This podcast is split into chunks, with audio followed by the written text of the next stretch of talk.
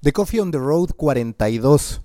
Uno más que da el paso para construir un modelo de suscripción. Otra vez, un legacy media latinoamericano se atreve a buscar este objetivo de monetizar a través de los usuarios ahora por medio principalmente de sus plataformas digitales. Es el caso de El Comercio de Perú. Muchas veces cuando analizo la realidad de los medios latinoamericanos me pregunto en qué momento esos legacy media mexicanos lucharán por hacerse de ese lugar, por este modelo que les garantizaría mayor independencia editorial.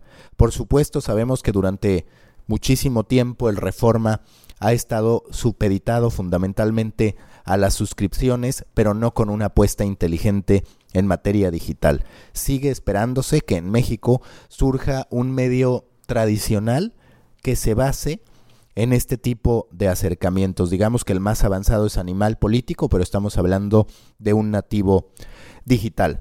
En lo que respecta a la estrategia del comercio de Perú, ¿qué podemos aprender?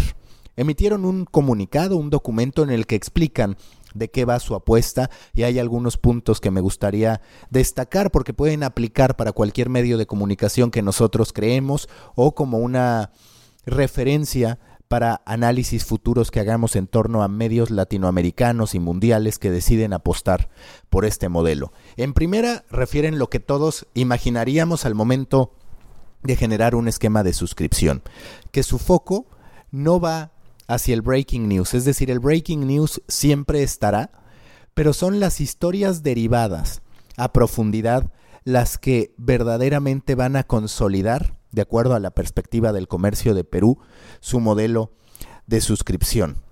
Hay otra vez un cambio en lo que refiere a cuáles son las métricas más importantes para ellos. Mencionan que los browsers son una meta referencial de tráfico de alcance. Las páginas vistas las utilizarán como un indicador de negocio y un mantra, un postulado que tiene que meterse en la cabeza de cualquiera que quiera tener una base de suscriptores que pagan por contenidos y experiencias. Dicen, queremos fans, no lectores esporádicos que hagan clic y se vayan. Y una gran mayoría, un altísimo porcentaje de los publishers digitales han construido mucho más una audiencia ocasional, una audiencia casual, que verdaderos fanáticos y seguidores de la marca.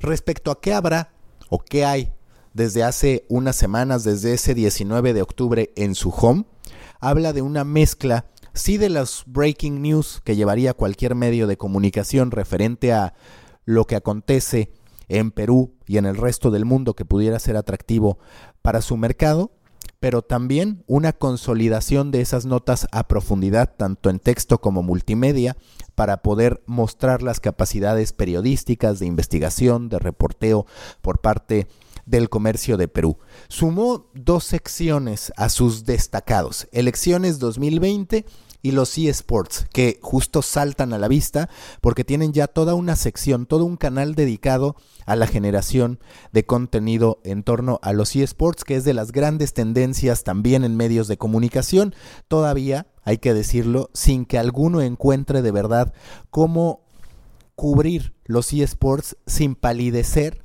ante los streamers, ante la generación de contenido en Twitch, en YouTube, que es donde verdaderamente están las audiencias que juegan y que consumen eSports. Menciona también la próxima incorporación de cinco newsletters y el desarrollo de podcast. Tiene como referencia, de acuerdo a lo que ellos mismos mencionan, al New York Times, a O Globo de Brasil y a La Nación de Argentina como medios que lo han estado haciendo bien en materia de suscripción. Recordemos siempre que el gran, gran referente en materia de suscripciones es justo el New York Times y finalizan con un concepto que a mí me gusta, que tiene que ver con sí hablar del clic, que se refiere a las métricas de volumen, y sumar el clock. Hablan de un click clock, refiriéndose en clock a tiempo en la página.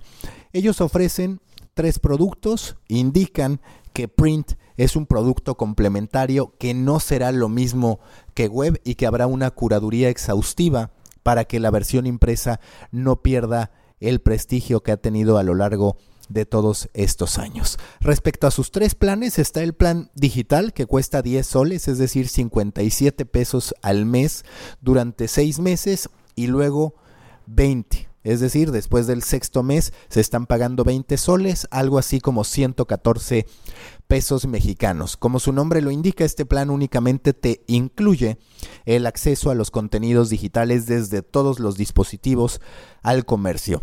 Después está el digital más impreso de tres días. ¿Qué quiere decir esto? Que recibe el suscriptor tres veces por semana el periódico, lunes, miércoles y viernes, hablando de, la edición impresa y además tiene descuentos en establecimientos afiliados al Club del Comercio y acceso, eso sí, los siete días, a la versión impresa en PDF. Un costo de 35 soles, es decir, 200 pesos al mes, 200 pesos mexicanos y después de seis meses otra vez 45 soles, es decir, 258 pesos mexicanos. Y está el digital más siete días, que es exactamente lo mismo, solamente que recibiendo la edición impresa los siete días de la semana por 372 pesos mexicanos. Ya iremos siguiendo cómo le va al comercio de Perú que presenta estos planes. Habrá que ver también cómo funciona la apuesta por eSports, que sí es una tendencia, todos lo sabemos, pero aún no encontramos cómo cubrirlo. Recuerden que los espero en Proyecto Morona, grupo en Facebook para pequeños creadores de grandes ideas. Ya somos más de 459 y cada vez más compartimos experiencias, contenidos que hacemos, lecciones, algunas recomendaciones de libros para que todos podamos seguir haciendo lo que más nos gusta, contar historias. Los espero en Proyecto Morona, grupo en Facebook para pequeños creadores de grandes ideas.